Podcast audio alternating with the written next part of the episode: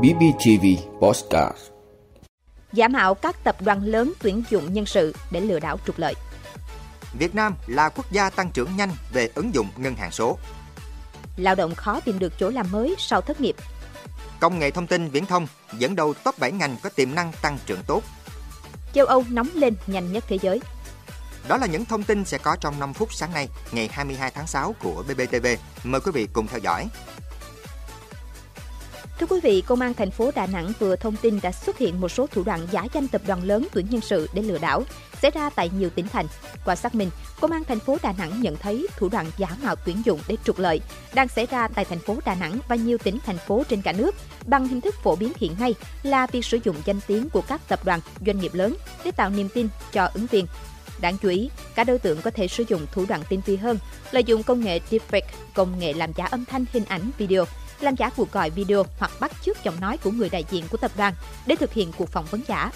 Trong quá trình này, đối tượng có thể yêu cầu ứng viên cung cấp thông tin tài khoản ngân hàng hoặc thực hiện các giao dịch chuyển tiền tạm ứng một khoản chi phí để phục vụ việc tuyển dụng. Điều này dẫn đến người tìm việc có thể mất cơ hội việc làm thực sự, mất niềm tin và bị chiếm đoạt tài sản. Các doanh nghiệp có thể bị ảnh hưởng đến uy tín và danh tiếng của mình. Xã hội mất niềm tin vào các quy trình tuyển dụng và sự trung thực của các doanh nghiệp, ảnh hưởng đến sự phát triển của thị trường lao động. Công an thành phố Đà Nẵng khuyến cáo các tập đoàn doanh nghiệp nên cung cấp thông tin về các vị trí tuyển dụng trên trang web và các kênh thông tin chính thức để ngăn chặn việc đăng tin giả mạo, đồng thời hợp tác với cơ quan chức năng xử lý các trường hợp cố tình lợi dụng hình ảnh thương hiệu và chia sẻ thông tin để cảnh báo cho người dân. Đối với ứng viên, nên kiểm tra kỹ các thông tin và liên hệ trực tiếp với tập đoàn doanh nghiệp qua các kênh liên lạc chính thức để xác nhận thông tin tuyển dụng trước khi tiến hành cung cấp bất kỳ thông tin cá nhân hay tài chính nào. Tuyệt đối không làm theo hướng dẫn như bấm phím số trên máy điện thoại, xác minh số điện thoại, ấn vào những đường link giả mạo, không cung cấp số tài khoản mã OTP, thẻ tín dụng, thông tin cá nhân cho bất kỳ ai. Tuyệt đối không chuyển tiền cho các đối tượng dưới bất cứ hình thức nào. Thưa quý vị, công ty cổ phần báo cáo đánh giá Việt Nam việt nam Report vừa công bố danh sách top 10 ngân hàng thương mại Việt Nam uy tín năm 2023. Đây là hoạt động thường niên do Việt Nam Report nghiên cứu và công bố từ năm 2012. Theo thống kê của Ngân hàng Nhà nước, đến cuối năm 2022, ngành ngân hàng đã đầu tư hơn 15.000 tỷ đồng cho hoạt động chuyển đổi số. Trong 4 năm gần đây, tăng trưởng về thanh toán số tại Việt Nam được duy trì ở mức 40%, là một trong những nước tăng trưởng nhanh về ứng dụng ngân hàng số. Sự bùng nổ và bứt tốc nhanh chóng của hoạt động chuyển đổi số những năm qua, tăng cường đầu tư công nghệ số được tất cả ngân hàng đồng thuận là lực đẩy mạnh nhất cho tăng trưởng của ngành trong thời gian tới. Có tới 71,4% ngân hàng nhận định số hóa mang lại tác động mạnh mẽ đến kết quả kinh doanh cũng như hiệu suất của ngân hàng. 28,6% còn lại ghi nhận những tác động mạnh từ chuyển đổi số trong năm qua.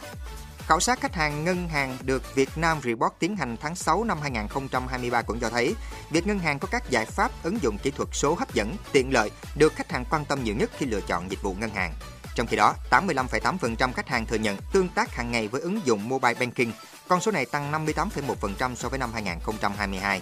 Điều này phản ánh sự chấp nhận và áp dụng ngày càng tăng của các kênh kỹ thuật số cho các hoạt động tài chính. Khách hàng đang nắm bắt sự chuyển đổi sang ngân hàng kỹ thuật số và thoải mái sử dụng các thiết bị di động để quản lý tài chính của họ. Thưa quý vị, theo kết quả khảo sát mới đây của Ban Nghiên cứu Phát triển Kinh tế Tư nhân về tình hình người lao động, trong năm nay có khoảng 31% người lao động trả lời đang ở trong tình trạng không có việc làm. Tuy nhiên, lao động thất nghiệp cũng cho biết rất khó tìm lại công việc trong bối cảnh đa số doanh nghiệp giảm quy mô, không có kế hoạch tuyển dụng. Theo khảo sát, nhu cầu tuyển dụng lao động của các doanh nghiệp hiện nay vẫn chưa có dấu hiệu khởi sắc. Nhu cầu tuyển dụng của các ngành đã giảm trung bình 18% so với thời điểm trước dịch và giảm 16% so với cùng kỳ năm ngoái. Theo số liệu thống kê của Bộ Lao động Thương binh và Xã hội, tính đến cuối tháng 5 năm 2023, số lao động mất việc làm, giảm việc, thiếu việc do cắt giảm đơn hàng và nhiều yếu tố khác là khoảng 506.000, trong đó có 270.000 lao động mất việc hẳn. Hiện nay, các địa phương đang chủ động cập nhật tình hình thiếu việc làm và cắt giảm lao động tại doanh nghiệp, đồng thời tổ chức nhanh kết nối việc làm mới cho người lao động. Đặc biệt, không ban hành thêm các văn bản mới, tạo thêm gánh nặng về thuế phí, thủ tục hành chính cho cả doanh nghiệp và người lao động.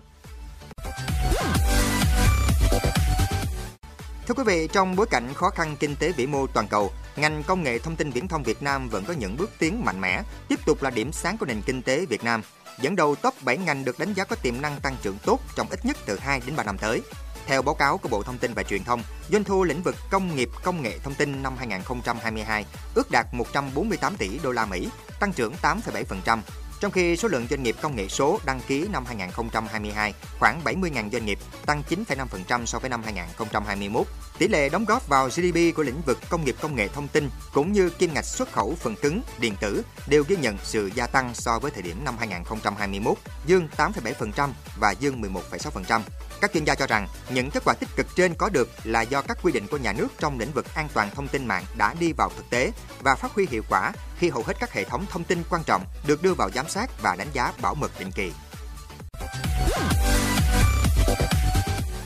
Thưa quý vị, một báo cáo mới của Tổ chức Khí tượng Thế giới đã xác nhận rằng châu Âu đang nóng lên nhanh gấp đôi so với mức trung bình toàn cầu kể từ năm 1980, với những tác động lớn về kinh tế và môi trường của con người. Theo báo cáo tình trạng khí hậu ở châu Âu, nhiệt độ trung bình ở châu Âu vào năm 2022 cao hơn 2,3 độ C so với mức thời kỳ tiền công nghiệp.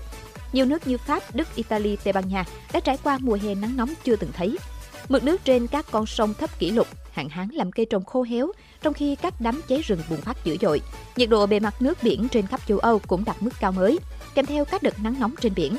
Sông băng tan chảy là chưa từng có, nhiệt độ trung bình hàng năm trong năm 2022 của châu Âu nằm trong khoảng từ mức cao thứ hai đến mức cao thứ tư được ghi nhận, với mức chênh lệch khoảng 0,79 độ C so với mức trung bình của giai đoạn 1991-2020.